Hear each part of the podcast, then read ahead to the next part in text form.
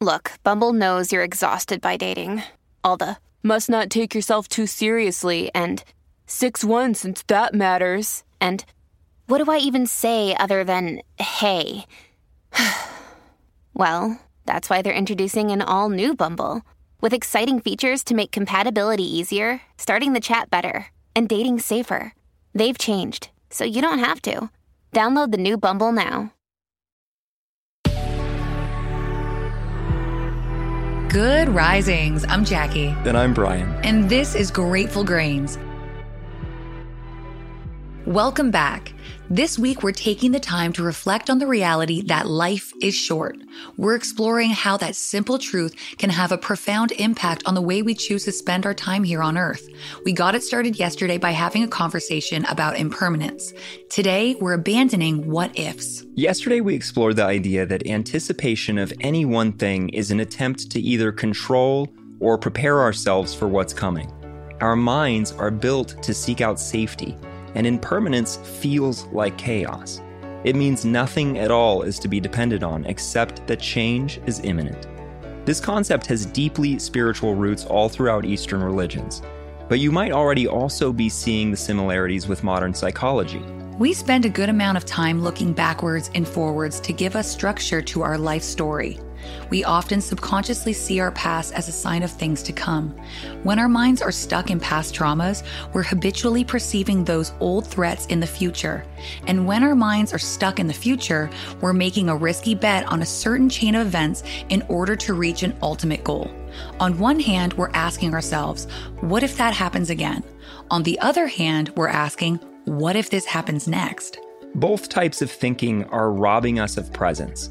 We can't live in the immediate now when we're living in the past or future. It's another way our mind attempts to create the illusion of permanence by way of knowing. We attempt to know what's coming based on our past. We attempt to know what might come as a result of some external force. The truth is that peace exists only in the present. Right. And we cultivate the ability of dwelling in the present moment by practicing awareness. We turn to tools like meditation and gratitude, grounding exercises, walks in nature with intentional awe for our surroundings. We can also engage in physically strenuous exercise, anything that redirects our subconscious minds to presence rather than separated or distant ruminations. But what does this theory look like in the modern world, where we spend so much of our time earning our survival and preparing for our future? When yesterday's events are so heavily affecting tomorrow's state of being, Engineers draw plans for a home, builders build it, all with the intention of eventually having a completed home to live in. Is it even possible to only ever live in the now? This is the great conundrum many face when exploring these kinds of Eastern ideologies. We know tomorrow is built from today, but we also know that presence is the only true path to inner peace, the only way to distance ourselves from our subconscious sufferings. We know that security is an innate human need, but that impermanence is a reality that teaches that nothing can be stable. It's all about perspective. What can we learn from these teachings? What can we leave behind? What serves us? and what hinders our growth.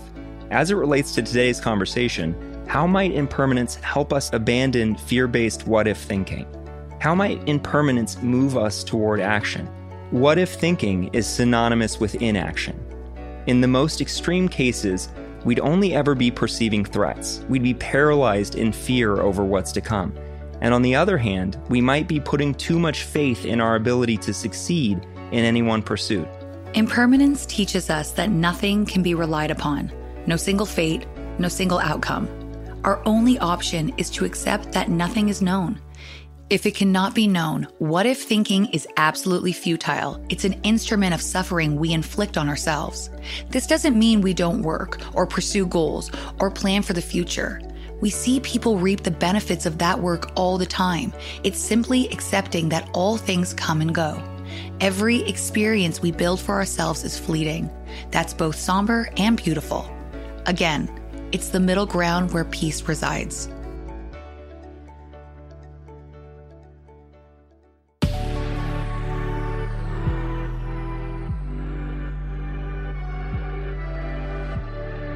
Thanks so much for joining us on Grateful Grains. You can find us on Instagram at Good Risings, or you can find me at B McMuffin. And you can find me at Jacqueline M. Wood underscore one. We'll be back again tomorrow for day three of our week, Life's Short. Until then, remember, a better tomorrow starts with today.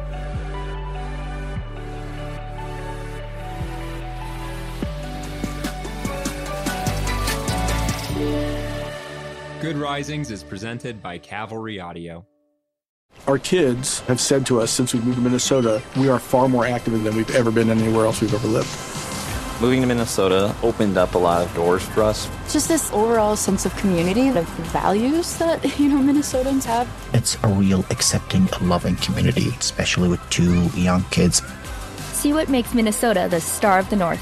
New residents share why they love calling it home at exploreminnesota.com slash live.